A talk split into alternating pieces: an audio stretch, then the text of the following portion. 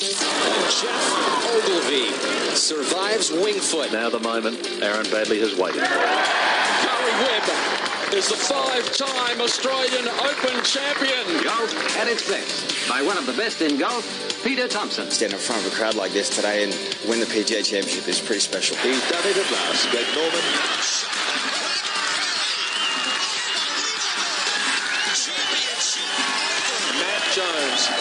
his name on the Stonehaven Cup. Leishman to 11 under. And we've got a new leader, kids. There it is, Adam Scott, a life changer. Coming up next, you have unrestricted access to golf across Australia and the world. Thanks to Golf Australia, we're going inside the ropes. Subscribe now on iTunes or your favourite podcast app or head to golf.org.au. G'day, everybody. Welcome to the show, Inside the Ropes, episode number 53. Lovely to be back, uh, despite um, despite the really low uh, kind of rent sort of sledging one gets when they take a week off. And you do reconsider your position on the program and whether you do want to come back at times like that. And I'm looking at you, Mark Hayes. Uh, hello and welcome. Thank you very much. No, for the thank you very much for the for the performance in my absence last week. Uh, the- well, the performance wasn't up to your lofty standards, Andy. But I, you know, it's only fair that when you're swanning around the pristine Apple Isle, that you cop a bit of stick. Yeah, no, without golf clubs. No golf clubs. No you, golf you clubs. didn't make it to Barnbougle. No, well, no. It was when you're on a Stacey Peters. Hello to you. When Hello, you're only, it's you're good to have you back. You're only away for six days, and you think it's a bit rich asking. Sure, must be obeyed. That look, I wouldn't mind to take. I wouldn't mind taking a day off to go and play golf. Do you mind looking after the three kids, and I'll see you tomorrow. That's A bit- day off, a day off the family. Yeah, or- yeah, yeah. Well, And I love my family deeply, so you know. I, I now, now I'll protest because I said you wouldn't be able to do that. The bride would take your priority. She'd be your number one. Yeah, yeah. You know, But you're going. What? I'll come back to what she said about that, but. Clates was adamant that if you didn't get to Barnbougle and Lost Farm, you were you were you know a lost cause. Well, well, no, I'm not a lost cause, Clays, but this is how the conversation went. Uh, you know, doing a planning of the thing, and hey, uh, while we're in Launceston, we're not too far away from you know Barnbougle. I haven't played Lost Farm yet. Would you mind if I nicked up there and uh, and just had a game? And you know, like I'll get up there early one morning, and the answer was something like, "Oh well, if you know, if you feel like you you must," So I'll take that as a no. and I just said, "Okay." You've been married long enough to I read know between the lines. means. All right, I won't be playing golf. I'll leave the clubs at home. Anyway, we'll get up there again one of these days. And um, enough of that. Hey, Lucas Herbert and Jason Norris going to join us on the show, and we'll hear from a couple of the girls who are teeing up in Scotland as well as a couple of big weeks. Um, for the women's game over in Europe, uh, Stacey, and we'll talk to you about some of your experiences over there as well. But it, um, look, it's the, my favourite tournament of the year. I know we get caught up at Augusta, and you know, we love that. But there's something about the Open Championship. It, it's just still not. It's number one for me. It Yeah, still I. I'm I'm oscillating. I've been at Masters for a long time, and I've said it here. But uh, look, that last two hours, Andy, in particular, look the whole week, but the last two hours on Sunday night was just some of the more extraordinary sport you'll ever see. Not specifically golf. It was just epic entertainment. So how did you handle? I, I, started watching it on Sunday night. Went to bed at about nine thirty. Woke up at one, and then got out of bed and watched till the end. I, I, I couldn't do the whole thing. I had to work the next day, so I couldn't go the whole way through, which is what I'd done on Thursday, Friday, and Saturday, or or Friday, Saturday, Sunday nights. But I had to Monday morning. I had to get some sleep, so I got up at one o'clock. I, from one till three thirty, it was it was one ridiculous moment after another for about two and a half hours. It was It insane. awesome. It I'm going to use was. the excuse, the jet lag excuse, that I actually went to bed really early, hit record, got up at four, Right. started it from the start, turned off the phones so nobody could. I couldn't That's find out. smart. There's a So lot- yeah, yeah. I just couldn't. I knew I wasn't going to be able to last. So and I, I loved it. I got quite into it. I felt like it was live. Yeah, a lot of Australians handle it that way. Yeah. Uh, I I manned up, Andy. I Did went you? The, Went I right went the- through? I went the distance The whole all- way? all four days. So Oh. one, the one before we talk about the winner and what a fantastic story, it- and his might be the answer. But was there a shot that you'll remember when you kind of close your eyes and remember the 147th Open Championship from Carnoustie? Is there a shot you're going to remember? That's an unbelievably tough question to answer. I think do, doing it right now, with any notice, it's Justin Rose of all people Hitting the pin. Yeah, Yeah, that was it for me. Uh, and I just, uh, you know, I just think that um, that sort of signified maybe the start of the craziness. It was about the start of it going mad. Yeah. Yeah. And and then, you know, obviously Tiger and everything like that. Um, that was a shot. Uh, there are so few albatrosses on television in television history that, you know, that would have just been epic if had that drop, and it could easily have fallen So in. close. Um, but I think maybe that's the one, even though he didn't really figure. He, I mean, we could do 10 minutes on Justin Rose's Open mm. because of how he got into that position Yep. was truly remarkable in itself. And he's a footnote to this mm. entire thing. Mm. That's, and that's the type of entertainment it was. And that He was a putt to make the cut on Friday night. when He- no one was birdieing 18. no, and he had to birdie it just to make the cut on a number that looked like being plus two the whole first two days. Suddenly it was plus three. He's at plus four. He's been given a lifeline. Bang, makes Yep. the putt and then just lights up. And then the compressed nature, you know, from top to bottom. I think it was was it nine shots uh, from um, last man into the weekend to the leader. I think it was nine shots. I think it was six under down to three over. Yeah. So everybody was in. Like Yeah. everybody was a Everyone's chance. got a chance. And Yeah. Justin Rose just showed that. I mean, exactly. you know, like you said, birdies to get in, and then on 18 when he's playing, he's you know he's right in the mix. He's got a chance to win, really. so we'll work our way through the Australians um, from a you know purely kind of parochial perspective in a moment. But the winner, he- he's in terms of remarkable stories. Francesco Molinari is probably not going to rate. You know, people are going to probably remember the tournament as much for the for Tiger as they are for the winner, which is just the nature of the beast these days. Such is the focus on Woods. But what Molinari's been able to do in the last five or six weeks in particular, and just harness all of the talent that he's got into this incredibly imposing package that he's become. It's a genuinely remarkable story. Unbelievably Awesome. remarkable His last, story. you know, his last couple of months have been phenomenal, haven't they? Well, so he's had five tournaments where he's had now um, two wins, two runners-up finishes, and a 25th at the US Open in the brutal conditions at Shinnecock. Um, from a bit player in world golf, uh, albeit a very solid bit player, to a world number six in two of the more extraordinary months you'll ever see from someone who wasn't credentialed to do this. He's 35. He's not Jason Day four years ago. Um, this is an unbelievable story for a bloke to find his confidence in his putter and the mental. This is the, actually this is the thing I'm going to take away from the Open, Andy.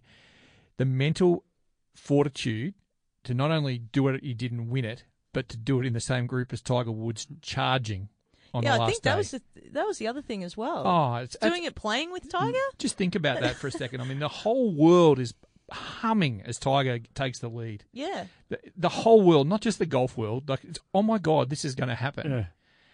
The only bloke who wasn't caught up in it was Francesco Molinari. didn't look phased, did he? Not for a second, Not- Stace. Didn't bat an eyelid. No, not for a second. And and the important putts that he rolled is in on 13, really, the par saver on 13, dead centre, Yeah. sets him up for the 14th, and he played the last four like a charm, Mm. an absolute charm. I mean, Bogey free, playing with Tiger to win the Open. Yeah, I mean everyone everyone's got these stats going around, and there's so many. It's so easy to you know pick one out and run with it. But I'm going to go with his in the two wins that he's had.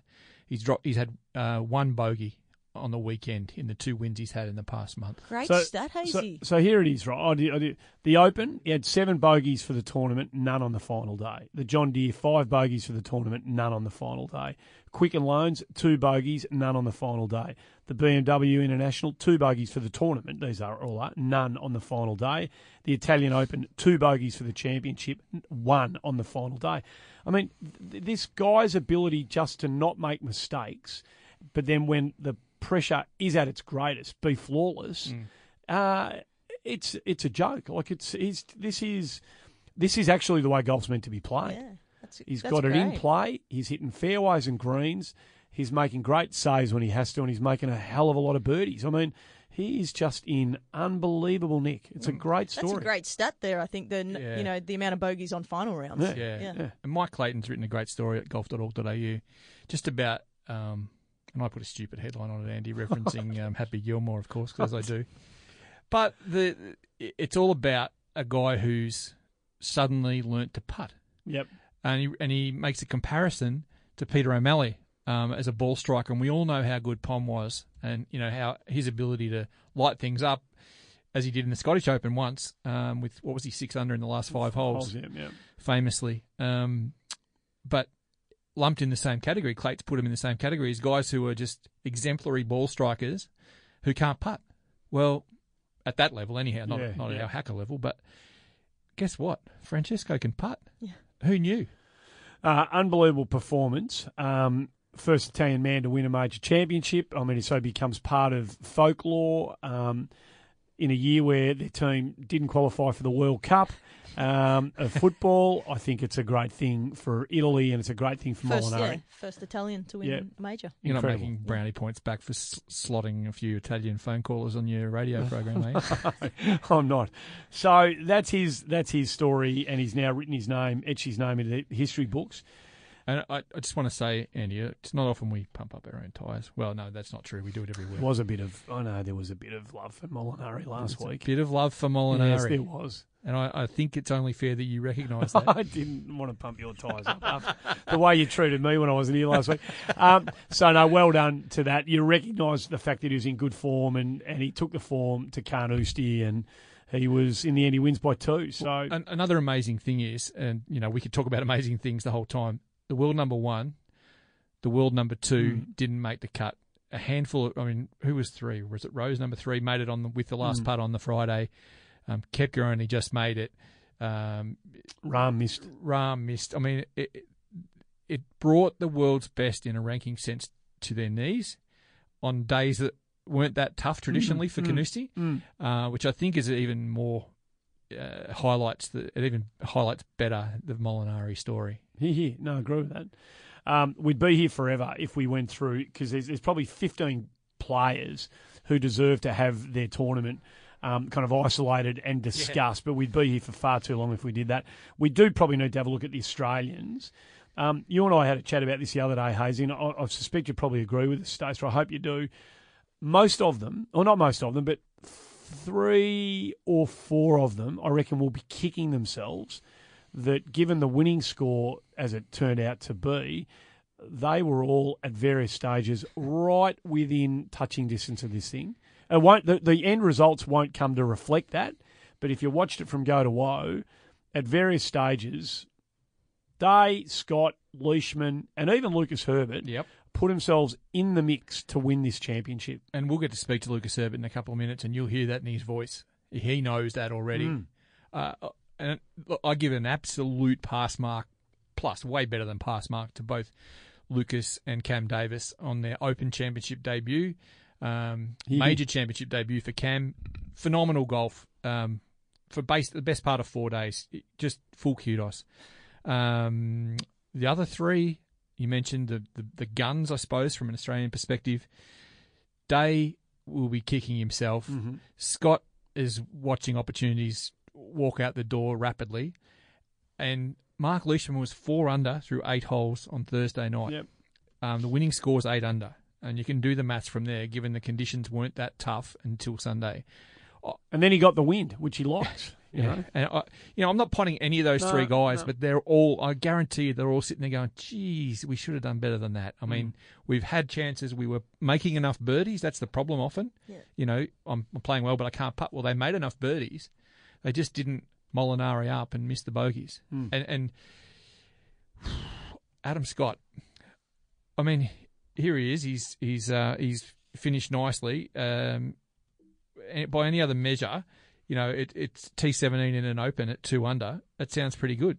You know, leading Australian equal with Jason Day. I keep saying it. He's the the clock's ticking, Andy. Mm.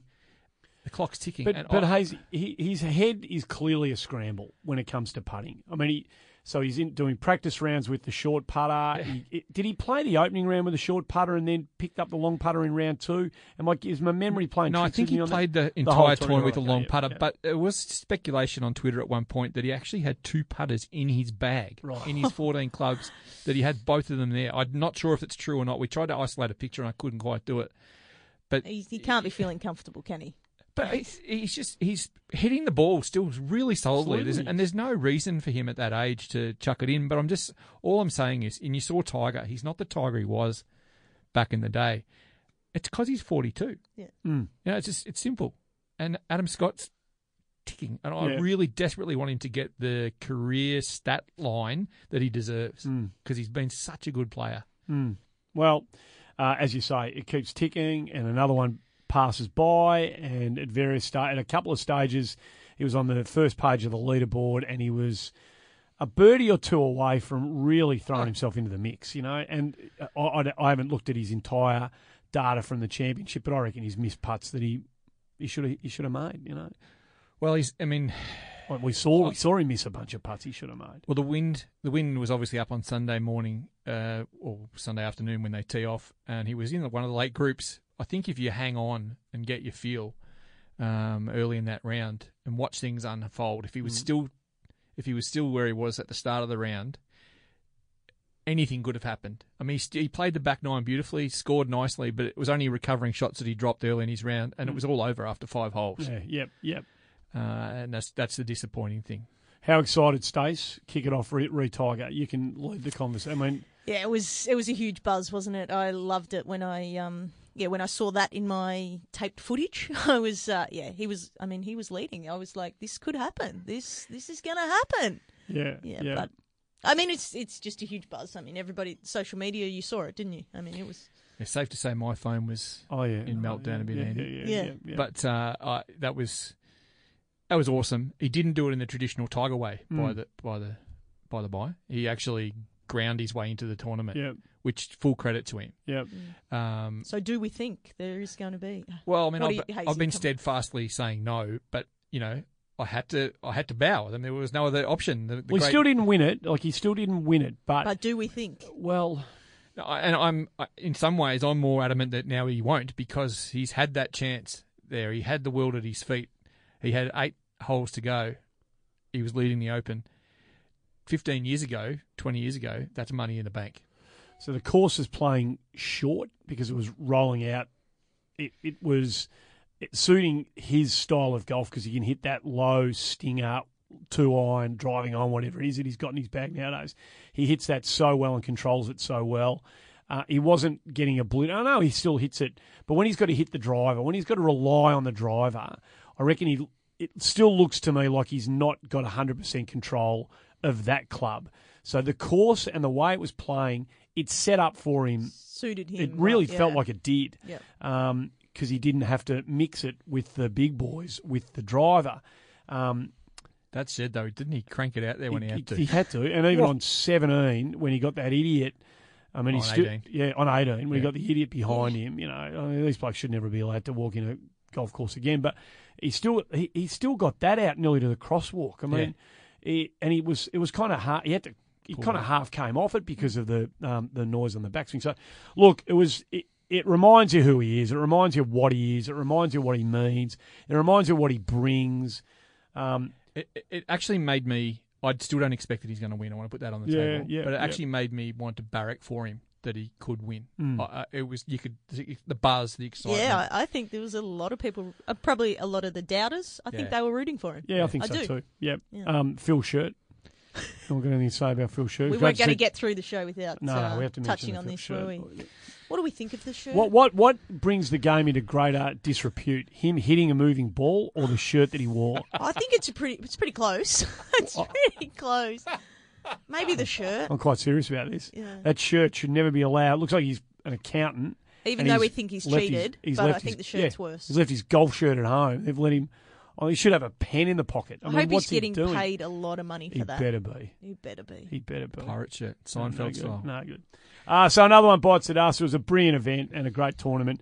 Um, we're going to get a break out of the way here. Before and we it's- do, Andy, yeah, this is go. a bit out of place. We normally do this sort of stuff last, but such a good prize. I have to mention this early, and with the Open in mind. Um, Oh, the we've Play Nine. talked about the Oh, Play yeah, Nine yeah. for the last few weeks. Chance to play at the Australian Open at the Lakes in November, in the middle of the national championship, mind you. Just an extraordinary prize. Competitions running at clubs all around Australia. If your club isn't, get them involved. More than this, Andy, with the success of Play Nine, not only domestically but internationally, the R&A is running its own. They started it this year, uh, maybe last year, and they second running at Carnoustie. The third running's at Royal Portrush next year in Northern Ireland, and there's two Australian names on a tee time. Uh, can we rig that so I win it? I mean, is on, it is one of the great prizes, and I uh, like get onto our website golf.org.au forward slash play nine, check it all out. Uh, your chance to play open week at Royal Portrush in Northern Ireland. Get, I mean, it's an incredible thing. Just get out and play nine holes in a comp and qualify, and see how you go. Uh, that is an unbelievable opportunity. Just quickly before we get to a break, I, I know we've got to get to Lucas Herbert, but um, you, you wrote a column. Yes. You wrote a column about the TV coverage of the Open Championship and the fact that we're still not quite delivering a product to individual golf markets around the world that need, that necessarily meets the requirements of particular markets. So it was a really good read on the on the Golf Australia website. Thanks, Andy. Appreciate that. Um, I just got. I wasn't like necessarily sick of seeing Matthew Southgate or Tom Lewis or what's his name, Locke, Yeah, yeah, yeah. the silver medalist. There's a lot of him. because it is a domestic coverage ultimately. But you know that when you saw a good shot, the camera or the producers switched to it and said, you know, here's Andy Marr having an eagle on the 14th. Mm-hmm. And they played every shot so you know that you can see every shot. And if we can get away from our biases of, God, this is awful coverage, they never show this, they never show that, they have got 14,000 cameras around the course, which is, you know, technology that we're not all privy to at other events around the world, makes me think that we should be able to see it. So if I want to watch Stacey Peters playing the round of her life, even though she's not going to make it onto the coverage, the global coverage, I should be able to flick and watch her from hole four to hole five to hole six. And I really think that's the way we all collectively have to go. Hmm. And just another one, It just can, it can be done. I'm sure it, it- Surely. it's not We're too in the far away. 21st century. Well, We- we can- yeah. I we have to make Yeah. steps to that. And I, I just want to follow up on something that happened on Twitter during the Open because there were plenty of people saying, oh, we can't see it. It's not on free to wear. Yeah. We can't see it. And I, I don't know any of the logistics of how I'm going to do this, but I've vowed and promised that I'm going to, you know, at least take that fight up. Uh, I might run into a brick wall somewhere, but you know, there were enough people saying, oh, "Thank God for the Twitter coverage," because I've got no idea what you're looking at. We can't see it. So the anti-siphoning list is a complex beast, and we don't want to go into it too much here. But I, I will, I do, I will make that promise and keep it. I don't know if I'll win, but I'll try. Yeah, good. I think that would be for the development, the future, and the growth of the game. I think the majors should be protected. I, I, I just do. I mean, it's crazy that they're not. I, I just think they should be protected, and it should be available to everybody. The top three, anyhow. Yeah. Like that. Okay, the Open, the Masters, and um, the US, US Open. Yeah, and maybe the US Women's Open and the Yeah. US Brit- and the Women's British Open. I don't know which. well, Let's pick them, but let's let's keep. Yeah, them. it's a good point. Um, good luck. If you need someone to stand shoulder to shoulder with you, I'm sure Stacey will do it.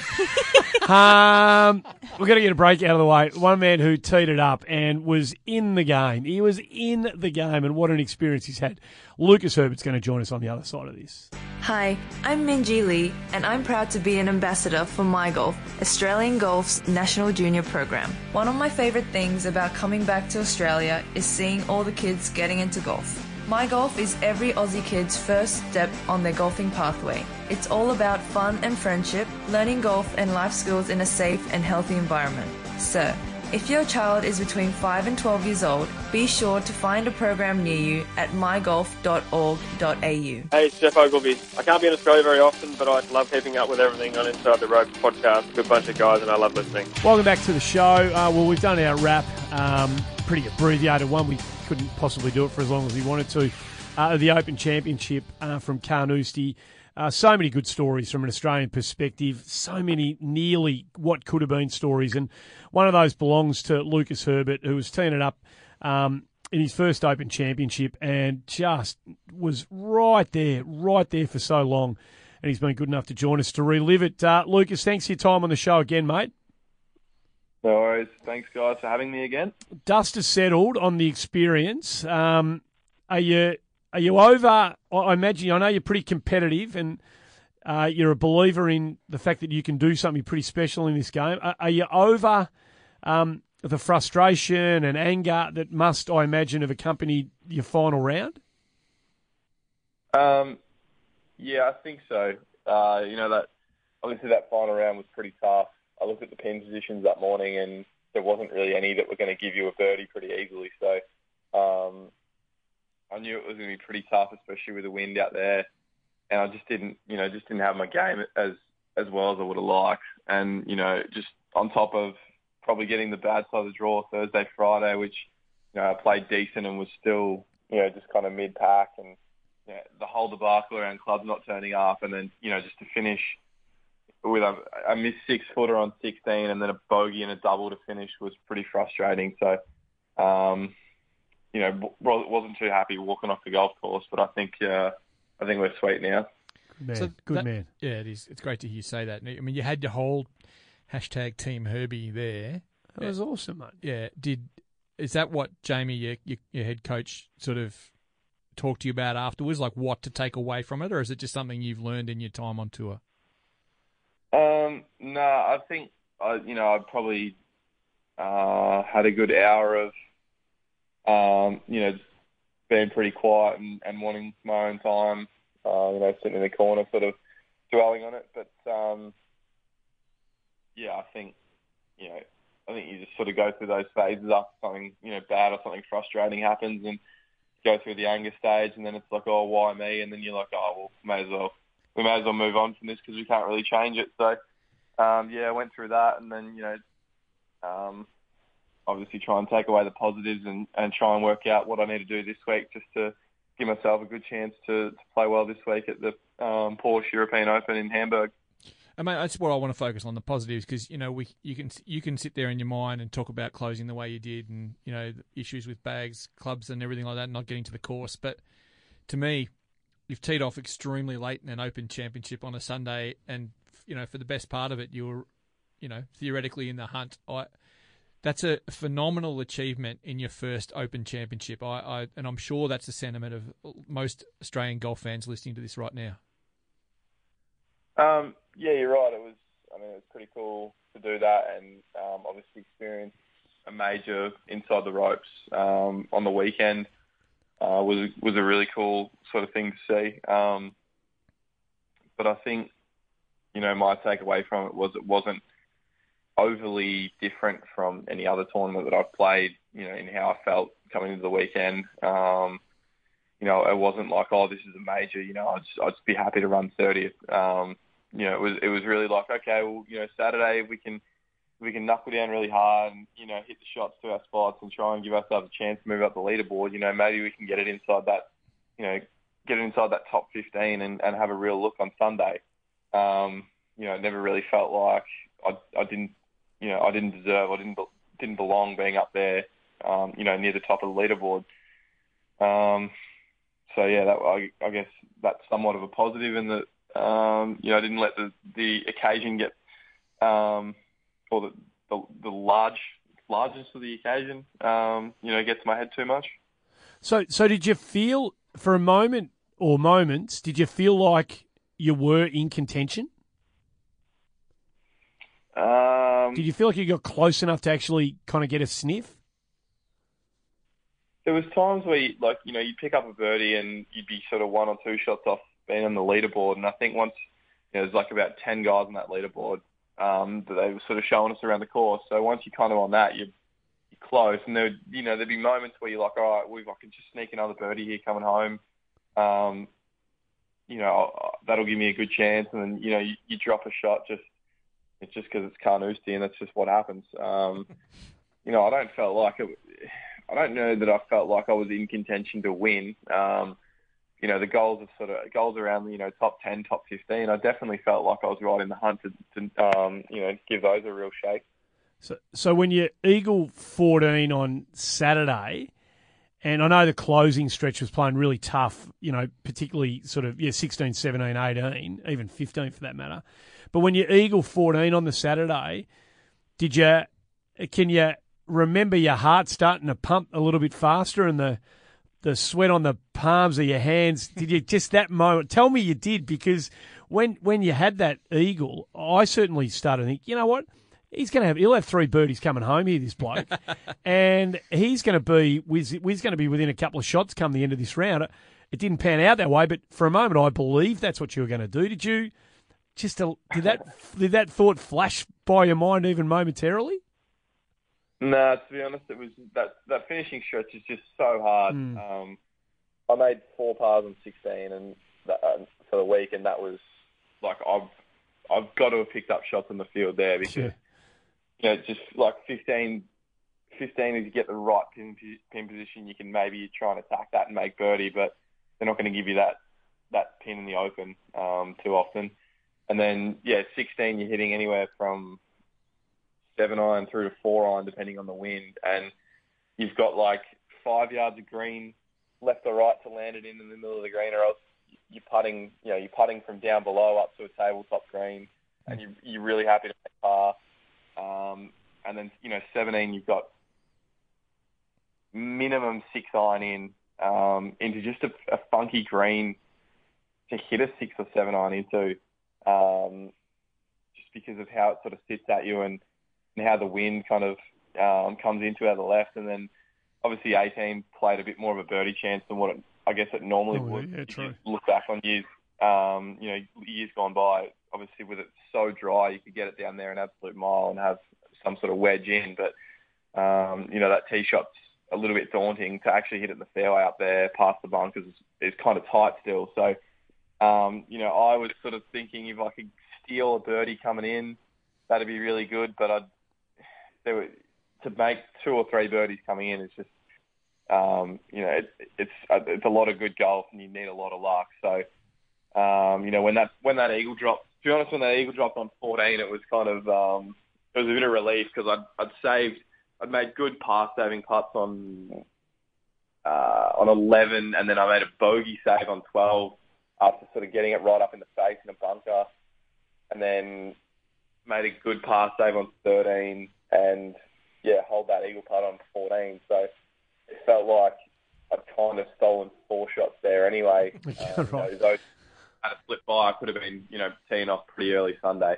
Um, so that just kind of kept some momentum going to get out of that round uh, the way I did. Um, Herbie, it must uh, you must be able to take a lot of positives from it, really. Though being in the mix and saying you really didn't play well on the weekend, you know, to give you the belief that you can really mix it with these guys. Um, yeah, I think there was a lot of things that were out of my control. Obviously, that, that you know most of the time you would be um, probably not an issue. You know, stuff like um, obviously the, obviously the club's not turning up. Um, How did you uh, How did you handle that situation? uh, I stressed early, but then I think once I got some clubs and, and we got some, pra- I started to get some practice in. With those clubs, Um, yeah. yeah, with those clubs, my golf swing hadn't changed too much in a week of sitting on my ass doing nothing. um, thankfully, so Good to know. uh, yeah, so it was. Uh, I stressed a little bit less then, but it was more, you know, sort of just worked really hard for a couple of weeks getting everything ready to go, and then you got to sit around for a week and do nothing. All Um, right. that was, that was probably like I was stressing a little bit then, but once the club, once I got some clubs, um, it was all right. Yep. Um, and then stuff like, you know, outside the draw, like I played late and then early, and I thought outside the draw was probably the hardest side. Um, we had it was pretty strong winds Thursday afternoon, and the course really bagged out Thursday afternoon. Um, it was just, it was just ridiculous. Some of the, you know, some of the clubs you're hitting in, and you, like I was, I was hoping Plates would tweet some sort of uh, nonsense about the ball going too far, and, and I'd be able to. I'm sure he the tap there has. You could fly a drive at 250 and it would run out to 400 just about. Yeah, Um, right. You know, and it was it was nothing to you know it was just you had to be there to believe it. Um, you know, everyone that I spoke to about the golf course, I, I basically just said, yeah, if I win the toss, I'm batting first because I reckon it's a good wicket. um, Yeah. and then yeah, Friday, Friday we got some rain in the morning, so to battle that, um, you know, was pretty tough. Uh, so yeah, there's just a lot of stuff that you know sort of didn't go my way, and I still managed to deal with that well. Um, you know, if you get get a week in future where you play an Open Championship and, and a few of those things go your way, then there's no reason why I can't be up near the lead. Yep. Three aspects of Tiger that I want to ask you about, mate. First of all, the Tuesday practice round, um, then the Saturday uh, when you were, I think, the group behind him from memory, and then on, Yeah. the, on the Sunday when, no matter where you were on that course, you had to know what was going on. um, what do you want to know about them? Well, we can all sit here and we have in the first segment speculated about what it was like and how it was, you know, how what it meant to the world of golf, and you lived it in three separate different ways in four or five days. Uh, what was it like to do to experience it from each of those three angles? Um, I'll start with Tuesday. So Tuesday was obviously really cool. Um, uh, he plays a lot of practice rounds with Bryson as well. So first couple of holes, I was just sitting back and um, you know just letting them do their thing and not trying to intrude too much. Um, and then I spoke to him, spoke to him about some strategy off the fourth hole because um, dog leg right fourth, I was sort of just bombing drive up the right, and if it got in the rough, it was fine because the rough was pretty dry, and you know I was wedging on from there, and he was getting three iron up the left and having you know six iron in. So I just talking to him. I just asked him about that strategy, and then after that, that sort of got some conversation flowing, and um, you know he was really good. We spoke about some golf stuff. Um, you know, we talked about the clubs issue and for doing that I need to get as good as him so that I don't have to put my bags into uh, a baggage handler and put them on the plane next to me. um, uh, and then yeah, you just you know started talking about all sorts of things, um, you know, off the course as well, and um, talked about his kids as well and what and what they're up to. So uh, he, you know, he was really good and very um, you know very generous with with information as well. He, he was not trying to hold things back from me.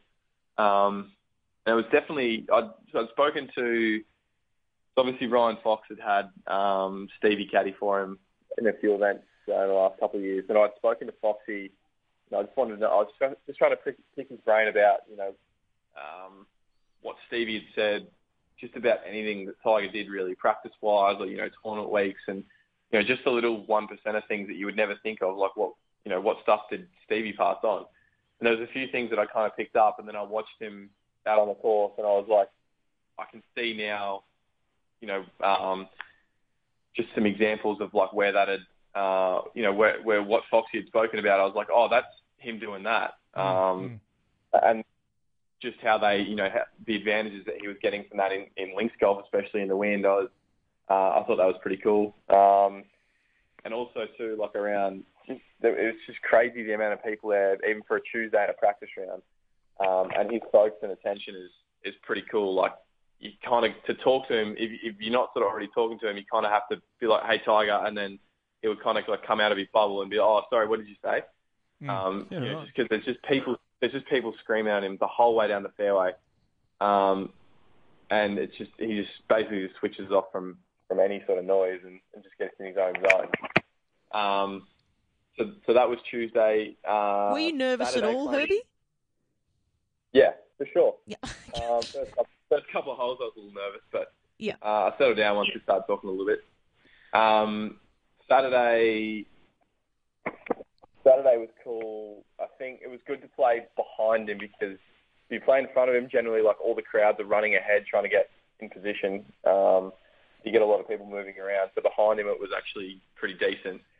Um, but it was kind of, you know, Saturday wasn't too, it, it wasn't too thrilling because I'm still trying to compete against the guy. Um, but Sunday, I think Sunday was the coolest. We walked down 15, and there's like there's there's rough between 15 and four, so there's no um, no galleries allowed in there, and he's on the other, he's on four. You know, in in the Sunday Red Tiger, you know, just in full flight, middle of the fairway, up near you know up near the lead, and I like I said to my caddy, I'm like, mate, have a like have a look across and, and take this in. Like this is we haven't seen this for like ten years. You know, Tiger and in a Sunday red at a major, looking really good. Um, yeah, is just like it's a little bit of a pinch yourself moment and just you know just take this in. So um, that was really cool, and it was like the crowds were just unbelievable. The amount of people that were there. Um, even I went, I was at the range five hours before Tiger teed off, and it was just there was just mayhem. The amount of people that were there. So um, that was just really cool to see. That's awesome, mate. You, you, what an experience! What I mean, here you are. You've been- playing golf your whole life, and you know you're probably, but you're at this. You're really kind of launching your career now. You know, this is it. You're started now. You're on your way. What an experience for you to have. Um, you know, the three layers that you've told us about just then. A fantastic experience for you to kind of lock away and draw whatever you draw from it. But there's going to be a lot of stuff in there that you're going to be able to use from a really positive perspective. Um, that's awesome. That's great, and you tell the story really well. yeah, I mean, it, um, yeah, obviously frustrating to finish tied 50th, but it felt like you know, there's a lot of events. I remember missing the cut in Perth two years ago uh, when it was the the Perth International. You know, just coming off the course, pretty upset and being like, I don't, you know, I don't know how I can ever do this, and uh, you know, this seems like su- such a hard thing to play well in a European Tour event, and then you know, two years later, I, I run third in the event. It kind of feels like the same thing. You know, you, like you're two years off, sort of, you know, really being able to compete in the event now that you've sort of seen, you know, seen what level of golf all those guys are at. You've seen, you know, how the golf course plays and and just how the how the workings of the event go go on and what level of golf you need to bring. And it, you know, it sort of feels like you, you know, you're 12 months, two years off, um, you know, sort of being at that level and you know really competing on that stage. I'm inspired listening to you, mate. Oh, it's, it's Uh, awesome. I reckon you're about three years away from having him chasing your name on the, on the tee sheet on a Tuesday. I just wanted to know, like, one, one last thing about that, mate, with Tiger on Tuesday specifically. Did he warm to you more when he realised that you're a, you know, a good talker, uh, a fun bloke, and not a chopper? Um, a little bit. I think, to be honest, I just asked him a lot of stuff that was not really to do with golf. I, I wasn't, um, and sort of tried to not make it seem like I was just trying to be his best mate. Um, Hmm. You know, I just, I just asked him. Um, you know, I was talking about PlayStation. Um, you know, how he used to struggle with a PlayStation, and he was like, "Yeah, I, I had to stop because you know I kept on staying up till 2 a.m. trying to finish missions on COD, Call of Duty, and uh, you know, it was it, it was starting to burn burn the candle at the other end. Um, you know, so talking about that, talking about his kids, and you know, sort of what they're up to, and um, you know, it's a lot of a lot of stuff like that where it, you know it was sort of nothing really to do um, with golf. Obviously, there was a few issues and a few topics that I that I sort of uh, tiptoed around and tried not to bring up as well. And I think that was probably the main thing. I just tried to, um, you know, just tried to do that, and um, you know, saw him a couple of times for the rest of the week, and, and you know, he said hello again, so uh, I kind of made too bad an impression. So we're going to let you go. You- Did you like playing the golf course?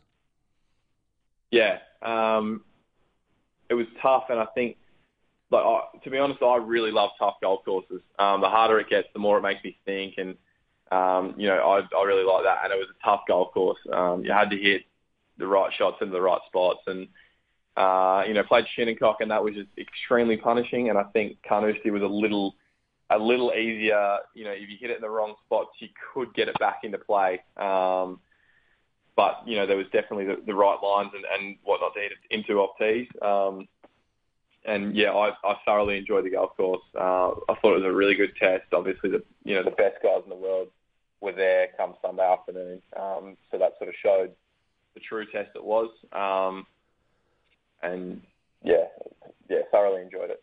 and we thoroughly enjoyed watching you play. I just um, look, the guys who finished, you know, plus four alongside you, uh, for what it's worth: Ben An, Paul Casey, Bryson DeChambeau, Jason Dufner, Tyrrell Hatton, Yuta Ikeda, Kevin Na, and the kid from India, Shubhankar Sharma. There's major championship winners in there that you've matched uh, for a finishing spot, and I know you probably think you gave four or five away in the final round at least uh, major championship winners, multiple winners on major tours around the world. Um, I don't think it's going to be too long for what it's worth if you keep going the way you're going before um, your bio starts to look a little bit similar to a few of those as well, mate. It's awesome. Uh, we loved watching you do it. Um, hopefully, next time we'll get to see you play a few more shots on the coverage than we did. um, and if we can't watch it on They telly, didn't, they didn't show, hey, they didn't show much. They didn't show much on the coverage of of Australian. We- we got- Obviously, I was out. uh, we got a bit of you. We got a little bit, but we got we got more on Jamie Glazier's Twitter feed than we did on the uh, Sky coverage of it. we saw. Hard. He tweets every five minutes. Yeah, he's pretty prolific. Uh, No, mate, we really done. appreciate Yeah. you picking up the phone to us in ha- Hamburg this week, and good luck at the Porsche. No worries, guys. Always love being on. Thank you ha- for having me. Good on you, Lucas Herbert, uh, who excelled. He didn't he didn't finish it off the way he wanted to, but it was an excellent, excellent performance at Carnoustie and the sign of many, many things to come. We'll get a break out of the way here on Inside the Ropes. Back with more after this. Hi, this is Sharelle McMahon. Swing Fit is the fun, healthy, social way for women to get started in golf. You'll learn the basics of the golf swing and how to putt over a six week program and get your whole body moving through yoga and Pilates style exercises. You don't need any golf knowledge or equipment, simply turn up in comfy clothing and get started. You'll be surrounded by like minded people and receive constant support. So get outdoors, meet new friends, and learn a sport that you can play for the rest of your life. To find a program near you, visit swingfit.com.au. G'day, I'm Sarah Kemp. My rugby league teams aren't doing that well, but I'm always happy because I'm listening to Inside the Red. Welcome back to the show. Great to have you. We'll still a fair bit of stuff to whip our way through. Um, our attention turns for a lot of us, Hazy and Stace, to Fiji, where we go back to Natadola Bay and spectacular golf course that it is. And for one of our great mates and one of the most popular men in Australian golf, uh, this was a real launching pad for him last year for a year that hasn't necessarily panned out the way he wanted. Of course, I'm talking about Jason Norris, who goes back to Fiji as the defending champion. And as we welcome Jason to the show, Jace, it's it's been a much harder road to hoe than you imagined it would be. No, definitely not. I, I went to the first event in Switzerland last year and I got injured. Um, one of the physios was giving me a stretch and did a silly move, I guess, and bugged up my uh, SI joint and facet joint. So it's been a long road to, to get back, but the last three weeks it's been getting better, so it's good. How frustrating is that, mate? That you worked your you worked your ring off. Pardon my language. You've worked your ring off for a long time. I don't want to give away your age on this all informative My podcast. 45 years now. young man, young man. Um, but y- you've worked your butt off to get to that stage. You know that's that's where you wanted to be all all along. You get there and you have something like that cruel your chances of success. That must be just gut wrenching. Yeah, it is. I, when you try forever to get to one of those tours, and I, I never really took the step and went to a tour school in US or Europe. I just thought it was a bit hard, but um, yeah, I mean, I finally get there when I'm playing pretty good golf, and admittedly, my body wasn't fantastic, and, I, and it needed some work. You know, I'd been a bit slack the last couple of years. I was going to give it away before Fiji, as most people know, but. Um, you know, the good thing about being injured is I've had to get fit. Now, I'm probably fitter and stronger than I've been in many, many years. So that's a good thing. So just let me ask you about how it happened again. You, you say you're getting treatment from the physio. Was this a physio that you'd worked with much in the past? Never. No, he, they have a uh, physio truck with a gym in it. It's Yep. pretty impressive, actually. So if you ever get the chance to go and have a look at it. Um, and they have sort of three physios on at one time, and uh, he just gave me a stretch, and my IT band was a bit tight, and he pushed my top leg down to the ground while I was laying on my side, and it just sort of went a bit. I don't know whether it was too tight or he pushed too hard, or I wasn't too happy. I didn't realise how bad it was until I, I sort of kept playing the next few days, and then I uh, came home and had some scans done and found out what it was. So what do you? I don't want to. I'm not looking for a headline here or anything, but I, I, I would have thought you'd like that's. You know, that, there's a management issue there. I would have thought, and you're a professional golfer, and um, you know this. Your body, your body is your meal ticket. Without it, you can't do what you do. Um, do you get any? Is there any kind of compensation that comes your way? What you, I, I thought about looking into it, but it's just, uh, I mean, I'd rather just get better and play well, but it obviously lasted a lot longer than I thought. If I had known it was going to be this long, I would have taken, taken a medical at the start of the year and just you know, kept my exemptions for the next year. But they spoke to me in Morocco um, late April, and I was a bit, and I said I was going to withdraw and go home because it was really bad. And then um, they offered me 18 events for next year, and probably lose my exemption for Asia. Then I just thought, oh, I've got my family here. I'll wait till next week in China with some good physios, and um, they, hopefully they can fix me up, which they did. I was pretty good that week and played well, and then went back to Europe, and it was a bit of a struggle. So I've had to work with a trainer and and do it that way and get it stronger around the area, and it's taken a month and a half to come good. You're a pretty pragmatic bloke, and as you know, as well as I don't know you as well as others, obviously, but I've you know been lucky to meet you a few times on the way through, and you seem to be a bloke that's prepared to take you know most things that come your way in, in your stride. Um, this was such a big opportunity for you, as Hazy mentioned. It, it would only be human nature if you'd sort of wanted to kick a cat or something on the way through, given you know where how it came how it came in your career and where you were, and to have it sort of stuffed up the way it was. It's um, pretty Yeah, definitely. Yeah. As you're going along, though, I didn't realise how bad it was. Like I just thought, you know, I was told it's an eight-week injury, which it probably is if you don't play golf. But you know, playing golf aggravates it every day. So, and I've continued playing for the last ten months. So, it's it's sort of been a hard thing. You know, you don't want to just walk away when you've got an exemption like Europe. It's pretty impressive to play seven million US dollar events. I've just played five of them in six weeks, and it's you know when your body's not right, you don't want to be there. It's it's hard work. Jace, we we mentioned earlier in the podcast about Adam Scott and you know his chances of you know winning one of these big ones is you know undoubtedly slipping away with time. And you mentioned your age there, forty five. You've had an issue with a bike at Coolum, famously. You've had meningitis. You've had this at the arguably the peak of your powers. Do you think you might look back in five or six years and go, "Geez, I was robbed a bit there," or you know, I could have done oh. this or I should have done that? Well, definitely with my injury. I've never had an injury as such in golf. I've, I've, as I said, I've come off a bike and I killed myself. I've had meningitis. They put me out for a long time, but they weren't golf issues. This has been a golf issue, and I, although I'm not completely in pain, I'm so tight and I come out of shots and I can't play golf. So it just looks like you're hacking around a golf course and you you you know you're struggling to get your body. But yeah, I think I'll definitely look back at it and say, but it's not over yet. You know, I've got uh, ten weeks left in after Fiji over in Europe, and I I still believe I can play some pretty good golf and hopefully you know continue on after this year. Let's talk about Fiji. Yeah, absolutely, yeah, Um, my you- word. you- Not often you get to go back to any course, mate, as the defending champion. But uh, Natadola Bay, uh, you know, just spectacular, and uh, you know, it's a great initiative by the PGA Tour to keep that one on the on the books. Um, you must go back there with a great deal of confidence. Oh, it's a it's an awesome place, a fantastic golf course, and uh, I can't wait to get back there. I'm so excited.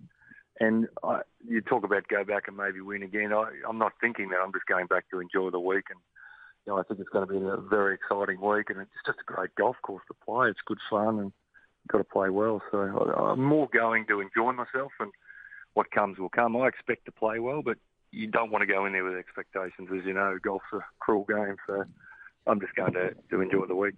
Stace, did you attack things the same way when you were a defending champion going back? Yeah, it's funny. I guess with uh, defending comes a lot of good memories, and especially if you're at the same golf course again, I would say, um, you know, everything comes flooding back to you. So I think even you're probably, you know, whether it's the same hotel or the same, you know, the same people around, and yeah, it's just, it's just good memories that I think helps, you know, regardless of the form you're in. It's funny when you see if someone hasn't been in the best of form, oh, all of a sudden they play well at a course that you've played well at before.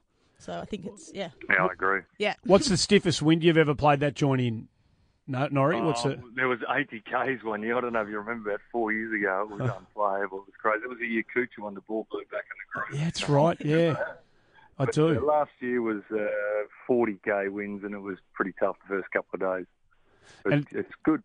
And during tournament play, do they have the locals down on the corner? I think it's between the third green and the fourth tee, selling the tuna and sweet potato wraps. Are they down there during tournament play or not? They- They've got a bar down on the uh, fourth, which is pretty good. You feel like on the beach there, they feel like uh, feel like going for a beer. Oh, they've got the locals. When I play, I was lucky enough to play there once, and they had the locals because it, it's, it's it's land claimed off uh, fishing villages, and they've said that when they built the course there, they said to the local villagers, "Okay, well, we're going to build a golf course here, but we'll s- still let you, you know, go and find golf balls and sell them to golfers, and if you want to sell, you know, your local food produce to golfers on the way around, you can." The tuna and the sweet potato wrap is about the sweetest thing that I've ever eaten, Jason. It is absolutely magnificent. We need to hook it up. we do. Harry, I think we need to go and get them to organise. and we'll have a beer on the way out. Another quirky thing um, that's happened uh, with that tournament around uh, the, the locals is, you know, the boards behind the tees, Jace. You, you, you guys, you know, you'll have Fijian Airways this week or whatever. Sponsors boards. Yeah, sponsors boards. Um, they've got a habit of disappearing at the end of the tournament, and I'm led to believe there's little villages that are filled with shacks built from the sponsor boards. Is that right? Apparently, yeah. That's great. It's funny you say that. I saw a uh, one of the security guards, uh, one of our security that travels around the tournaments. He um, had some video footage of them stealing rope along the sides of fairways before it was collected. Not not stealing. I think just borrowing. Yeah, yeah, yeah, yeah. Rehousing. Yeah. yeah, yeah, yeah. hey, Nori, we're so we're really sorry to hear about your back. Uh, Everyone in Australian golf was super stoked for you when you got um, your shot at it in Europe, um, and hopefully the next time you get back there to fill. Um, your quota of events, um, you know, the back's 100%. You play the way we know you can. We we wish all the very best in Fiji, mate. Thanks for coming on the show. Thanks, guys. Been a pleasure. Jason Norris joining us on the show. Um, I'd be filthy if I was him. Oh, Yeah. I know he has to be a bit diplomatic, but I'd be Stace. We'll go to you first. You're the one who's been there on the tour doing this. I'd be absolutely livid if that happened to me. Yeah, it's a tough one, isn't it? And you know, I guess you're putting your trust in you know these physios, and I guess it's it's just tough because he hasn't had that opportunity to be working with them over there previous to that. Um, it's a it's just a tough one where you go with that, isn't it? It's like it's it's pretty much well, it could have ruined his. Well, I don't want to say season, but well, it sort of has. Well, it has. No, Yeah, it, has. it really has. I mean, you look at what's happened to him since in terms has. of Um, tournament results. It's been a disaster. And we all know how, how hard and how important it is to get, find your feet on tour. And he's he's had the first six nine months really of his chance to do that ripped away from him. So Mm. it's tough because the tour is the one that's giving him his chance to make his money and his living. So therefore he sort of can't take and argue too hard. On the other hand, so it's a tough situation to be in. I, I feel for him. and you can understand precisely why he didn't want to push it too hard. I I can understand exactly. You because know, he's planning on getting back there, getting Yeah, you know right. even in years to come Yeah. potentially. Mm. So that's where I can see he doesn't want to push too hard. Um, but it's tough as well with him. You know, he spoke of um, the not taking the medical, and Mm. because I think that's the one actually saying I'm not going to play the rest of the year is a real tough one. And obviously he's played too many events now. I'm guessing that's why now he can't take the medical Mm. because he's played um, played too many events and wouldn't qualify for that. So. Anyway, this is uh, it's going to be fascinating to see how he goes now that he's sort of back on deck here. So, we're, as you say, Andy, we're heading across to the magnificent Natadola Bay Championship Golf Course on the coral coast of Fiji from the second to the fifth of August. The Fiji International, presented by Fiji Airways, who should give us a ticket for that. Well, we really should go over and do a podcast live from That's Nat correct. Oliver. I'd I think say that's a the- great the idea. least we should do. Probably And- us three. Well, I would have thought, no doubt. Yeah. No Hopefully, we'll have some um, um, interviews from there next week, direct and live with the players on the course or preparing to play the championship. But Ernie Els is their big draw card Yeah, this that's year, and it's huge. great to have the big easy back. If have you have you ever played there? Either of you two? No, I Been haven't. there, haven't played. Oh God! If you play there, it's great. No, it's great fun. It's kind of some kind of crazy holes there. But if you ever get to play there in the wind, it just becomes sort of circus. it's fun hell on earth. You know what I mean? Like it's just you cannot Yeah, sure. you can't hit the ball. Like you just you just It's can't. like you just got to laugh. I you guess do. when it You gets just to have fun. sort of Try and have as much fun as you possibly can. The you know. Carnoustie of the South. They're very much so, Hazy. Very much so. Do you notice any golf course we talk about, Hazy? Andy's played it. No, no, no. I'm. Any- I don't. You start. We're about to get right into your your wheelhouse because there's a couple of huge weeks coming up for the women's game over in Europe with the women's Scottish Open and then, of course, the women's British Open the week after. Um, you've played in a few of these, haven't you? I have. I've been lucky enough to play in a few. Not Um, like good enough. Good enough to stop being so been- modest, will you? I've been lucky to. Oh, I've qualified for yeah, a few. you've been good Um, enough to play in them, Stacey. I've Yeah. actually just been a mixture. I've either Monday qualified for it or been in it off order of merit. Yep. Um, and yeah, it's. I would say it's probably this time of the year is when I'll really be jealous that I'm not playing. Right. A lot of people have spoke to me, you know, the last six months or so since I haven't been playing. Oh, how you going? Not playing? And I'm like, yeah, it's actually it's been fine. I've been busy. I'm involved in golf. I'm loving it. But I think these couple of weeks playing the links golf is what I'll actually really miss, and I think I'll be a bit jealous. So, what was your best result in a women's Open? Um, I think tied 32. yep. Um, Where was that? Do you remember? Oh, yeah, of course you remember. Where was that? Where was it? Don't tell me you can't remember. Don't be shocked. Don't We be were talking about this in the office actually today. Don't tell me you can't remember. This is outrageous. Maybe Kingsbarns? No, not I missed the cut at Kingsbarns. That was most recent. Maybe Lytham. I've won five blue jackets. I know exactly where I won those. How can you not know where you I played? I couldn't even reel off all the names of the courses for the British that we played. But We- you played we at Carnoustie some- won year, didn't you? I did. That Yeah. was my first one. Right. That was a beast. Yeah, Right. where Yani Tseng one. It was yeah, that was awesome. How'd you And am go? Uh, miscut. Right. And am I I, right? I in- remember that one. and am I right in saying you had another misfortune somewhere? Oh, yeah. Uh, at a British, um, yes, that wasn't uh, wasn't great. I signed a wrong scorecard. Just a little hiccup with um, two numbers around the wrong way. And where were you running at the time? Uh, 18th, I think, there on the Friday night. What do you mean? That was my first uh, first cut I'd made in a major. Wow. What do you mean? Two numbers around the wrong way. Um, so I had a four and a five around the wrong way. So the So total you just put the wrong numbers, wrong scores on the wrong, wrong holes. hole. But And same total so score. it's same total, Yeah, yeah, of course. but one is obviously Don't- higher. You've signed for. Yeah. Don't don't you do the card yes, after? and we both had it wrong. You- and it's totally my responsibility, and I stuffed up, and I You're a bit paid stiff, the price. You'd be a bit stiff if you weren't a bloke and playing on the USPGA tour. You would have got found. They would have found a way around that. No problem. Surely they would have. What a Yeah. joke that someone gets to, disqualified for that, and yet Phil Mickelson can do what he does, Let's and he not- plays the next should we not start on No, that? let's not go there again. It's taken Um, you a long time to get those that those that name out this, this show, Andy. Well, what a look! We've already mentioned his shirt, so we won't the shirt that he wore a couple of times. We won't go there again. Hey, um, there's a couple of Australian girls who are teeing it up the next couple of weeks. Obviously, over there, um, Beck Artis is one of those. We're going to hear from both on. The Beck Artis is one of those, And Greg Oakford, uh, media manager at Golf Victoria, has been beavering away like you wouldn't believe. In fact, I think he's been stalking Lucas Herbert.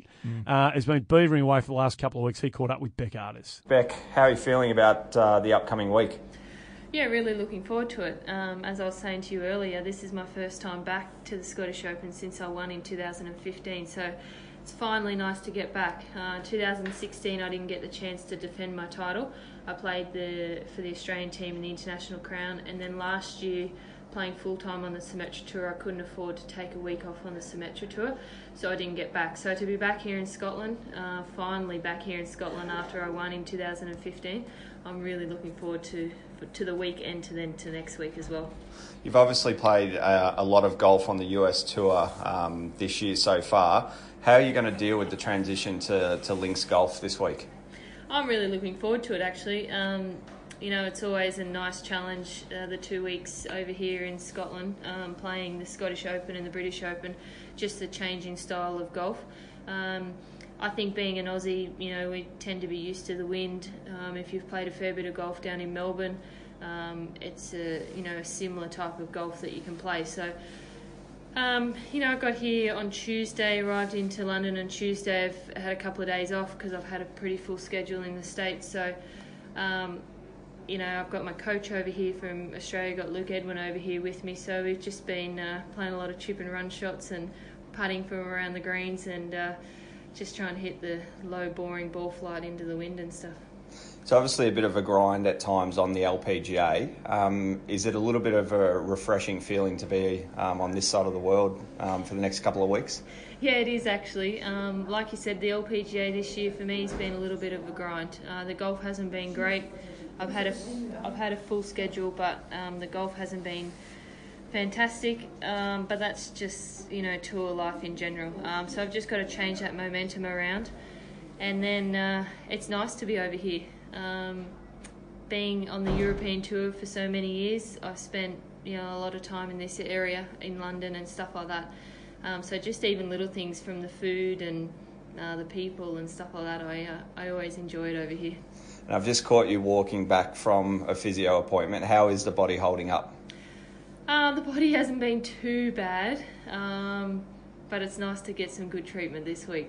Definitely, uh, we've got an Aussie, uh, Australian physio out here with us this week, uh, Philippa, and she's fantastic. So um, I'll be in there all week. Now, speaking of physios, I spoke to your caddy and husband Jeff before, who we know uh, is a bit of a larrikin at times. Now, he's already been complaining at the size of the hills um, this week. Do you have any um, words of advice for your caddy around his complaints already here on a Monday? Keep up and shut up. Well- and I can say that because it's my husband too, so I don't have a problem seeing him struggle up the hills, to be honest. I'm sure all the guys at Inside the Ropes will have a good laugh at that Yeah. one. Um, thanks for joining us today, and good luck today uh, for the rest of the week at the Scottish Open. Perfect, thank you. Perfect and wise words of advice for any caddy. Um, you're on pretty safe territory and pretty safe ground when you're firing that at your husband or your wife, aren't you? You know. They, I- I'm amazed that they're together. The stuff they throw at each other on social media. Yeah, it's pretty rough, isn't it? Oh, it's just, it's brutal. So we wish Beck Artis all the very best. That's not where Greg Oakford's um, work ended. He caught up with Whitney Hillier as well. Here with Whitney Hillier at Gullane Golf Club, uh, leading up to the Women's Scottish Open. Whitney, tell the audience how your preparation has been so far. It's been really good, thank you. Um, I've been in Scotland for the last week and I've played so many different links courses. Like I started off at Musselburgh, which is the oldest golf club in the world, and it was unreal. And then the actual same day I played North Berwick, which was unbelievable again. The next day I played Scotscraig, like you know, and then um, I play. Oh well, watched the Open on the Friday and the Sunday, and to see the guys play, it's just unbelievable. And you know, you just get a nice buzz for it, and to, to get ready for this week too. So I'm very excited And how is the game shaping up? Shaping up really good. Uh, the last one I played in was in Thailand, which was a month ago, but I've done a lot of training since then, a lot of swing work, and just keeping my game in shape and uh, ready for the week. And what do you think is going to be the most important part to your game to have a successful outing here at the Scottish?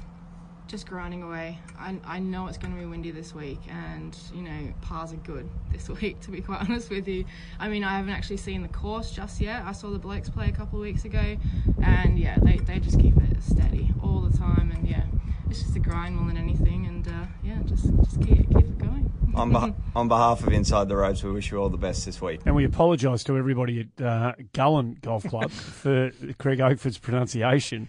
You'd think he'd do better than Come that on, on, the Gio, what are you doing? you think he would do better. Come on, man. Uh, so uh, that's where they were. And of course, we go from the Scottish to the Women's Open, which is at Lytham.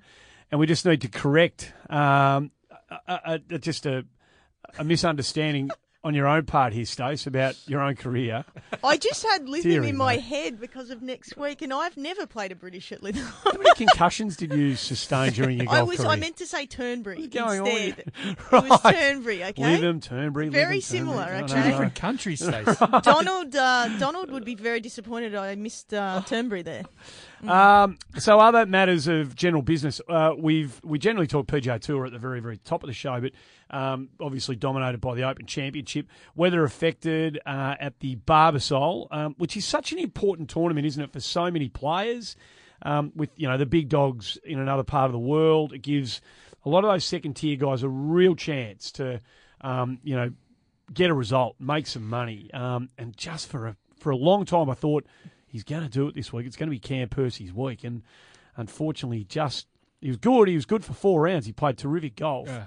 but Played just some found- very solid golf, Yeah, yeah. just had a couple too good for him in the end. Tied. Uh, tied seventh. Mm. Cam for a great week. Uh, his first top ten in a stroke play event this season. So hopefully, it's a sign of things to come. And. I don't know how much of it you watched, but he flushed it. I mean, he Oh. he played beautiful golf. Yeah, very good. No, it was good to see. So and it was important, Stace, for another reason too, wasn't it? That tournament. It was. We had LPGA player Brittany Lincicome uh, teeing it up on the PGA Tour. So it was it was great. I mean, it was great to see. It was great for the fans. It was great for women's golf, men's golf. I think it was just great for golf. It was. There's a couple of awesome photos on the round, doing the rounds of social media. Yeah. One in particular just really caught my eye. The LPGA Twitter account put it out. It was a young girl. I want to say she looked about ten, Stace, maybe Yeah, max, roughly. yeah. Just sort of waving, you know, longingly out at Brittany Lincicome as she walked off the green, and and I, c- I couldn't care less about the Barbasol Championship, Andy. I'll talk No, about that more in yep, a second. yep.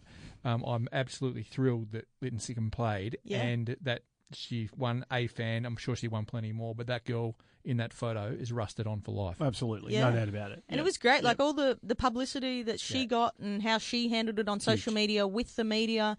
It was great. She's like, I'm just doing it for, for the game of golf, Yeah. Yeah. Uh, to create more, you know, publicity, and, and I think she did that. And Yep. Absolutely. So for the record, she 78 71 misses the cut, but she beat a few blokes home, so she wasn't disgraced at all. The second round was outstanding. So the amount of, uh, I don't know off the top of my head, but I think she had six or seven birdies in that 71. mm. So, I mean, she, yeah. no, fantastic. She had three birdies on the trot, took the honour. I feel like we're about to get hazy off the long run here. Oh, Hazy's, it's ra- off Hazy's the, rave. off the medium run because like we, we were not going to reference the Japan tour this week, for Mm. example, because there was no play and they've taken two or three weeks off for the Open Championship.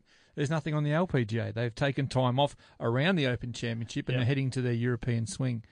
Seems like every tour, every tour in the world can take time off out of their seg, seg, out of their schedule, bar one, Andy.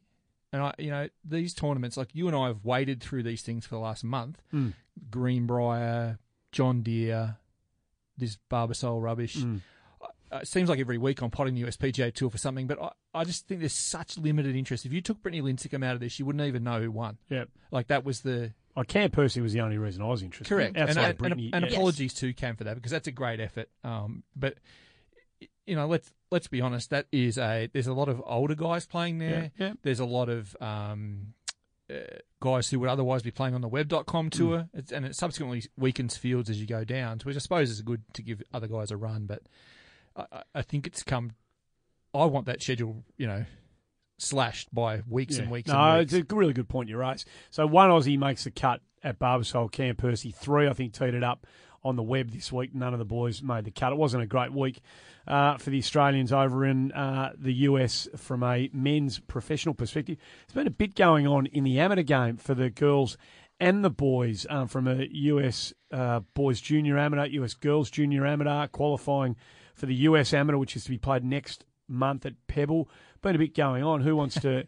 Who wants to try and whip your way through You all want of to that? start it, Hazy? I'll start and then we'll throw to you, Stace. Yep. Yeah, last week we had such an amazing r- volume of amateur material there, and you know we we we're amazed at how many great tournaments are on at the Mm. time. This week is no exception. We um, have just finished the Porter Cup in Niagara, and Blake Windred from Newcastle's been the superstar up there for us, and among a really good, strong performance of the men. Uh, he finished tied second, a three-way tie for second. But not only that, there was Shae Wools-Cobb in a tie for sixth, Charlie Dann in a tie for tenth. And as I scroll down, I'm going to miss one here in a second. Justin Warren from Sydney Great. in tie for 15th. That's so another awesome. four in the top 15. Um, huge achievement from the boys. And that's on top of, at the same time, Carl Phillips uh, making it to the round of 16 in Mhm. the boys junior. His first crack at a boys junior. He's played the US amateur before, but not the junior. And at the same time, Jed Morgan Yeah. made the round of 64 in that too. So great effort by the two youngsters there. And I know just before we get to the girls, I know I think you mentioned, in fact, you did mention Nathan Barbieri last week. He did qualify for that US amateur, so that's a great result. Uh, what about the girls, Stace? Uh, the girls played at uh, Poppy Hills for the US Junior, US Junior girls. We had three girls qualify for that. Uh, Maddie Tolchard from WA, she made it into the round of 64. Then um, we had Steph Kyriacou made into round of 16, and Doey Choi made into the quarterfinals. Oh, That's awesome. So yeah, it was, I the- think it was great results. Under the watchful eye of S. Peters. I was lucky enough to be there. Is for that right? That is right. Yes. It's you was- going. I was. Uh, yeah. I, I'm surprised you can remember where you were. Uh, Given that the- was given uh, you know yes, where it you- was at Poppy Hills. Yes.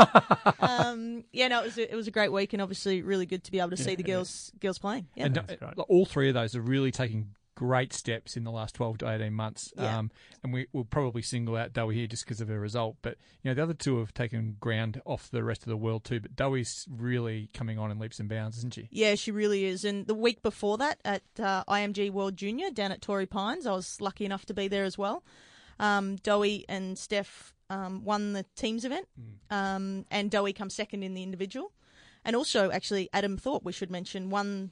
You might have mentioned it, but um, Well, Thanks for listening last week. We, yes, we yes, that's him what I. Yes, today, so don't worry about it. So yes, I was just going again on that one. Just throwing you under the bus. Um, and yeah, I was just touching up on the girls there. Yeah, That's I, I think um, it, it it's really hard for the girls to get a judge an idea of where they're situated until they make some sort of move to the states and play either collegiate golf or. Um, you know, get into these bigger tournaments. So it's, it's fantastic to see Steph Bunky doing so well in the previous few weeks, and we can't wait to see some of these girls pick it up in the USM. And Yeah. Doey's up to the Canadian Amateur uh, her next tournament. Um, before that's, I'm done. Have you, before we wrap it all up, are we whacking Jordan Spieth and Xander Schauffele in the Roger Bannister? Do they get in just because they got put on the clock, or do they need to do more than that? Spieth did get a warning. I'm prepared to cut Spieth some slack Righto. because I'm a member of his fan club. But Righto. And the other Same. Shaw- Schauffele is a disgrace in the making. So he's on his last warning. Uh, he's on the clock for the Roger Bannister. Uh, he's uh, he's on the watch list. He, uh, and with a very big red flag. Well, let's put him in there and let him earn his spot off it. okay. Yeah, all right. Have he's we on. taken anyone on. off? No, no, No. no, You've got to be joking. There's more blokes have got to go on. Um, Um, I- we- we've got a couple of big announcements, Andy, before we do wrap Yep. up. Um, and I know you love the housekeeping stuff, Love but it. this It's is your this is, this is far bigger than that. This is a very big news within itself. As I sift through my paperwork, You've got a lot of papers over there. This There's looks so very organised for Hayes, doesn't Well, it? he's just got a lot of papers. He's not well organised. That's a very good point. Uh, it's with great delight, Andy, that Inside the Ropes can announce. Am I that about to get something here? Uh, yeah, I think Okay, so. right. No, right. The 2022 World Deaf Golf Championship has been won by Australia. The rights to host it, and it'll be held at the Royal Pines Golf Club on the Gold Coast in Great. 2022. Awesome. Brilliant. Great Um, news. And with big uh, seal of approval and a tick and a pat on the back from uh, from everyone here and at Golf Australia and for everyone in, in Australian golf. The team is competing in Ireland this week Mm-hmm. in the 2018 World Deaf Golf Championship. So go well, and uh, we'll be eager to watch your progress. Here, here, no doubt Awesome. about that. Yep. Good luck. Good way to finish the show, Hazy. Uh, thanks for tuning in, uh, folks. Great to have everybody involved in the program as um, as we hear from you all on a weekly basis. Make sure that you subscribe to the show wherever you get your regular podcast delivery from. Uh, subscribe. Give us a, uh, a rating. That makes it easier to find. I'm told about these sorts of things. You've probably heard us say that a million times now, and you don't want to hear us say it anymore. Appreciate you tuning in. I will be back to do it all again next week. We'll see you then.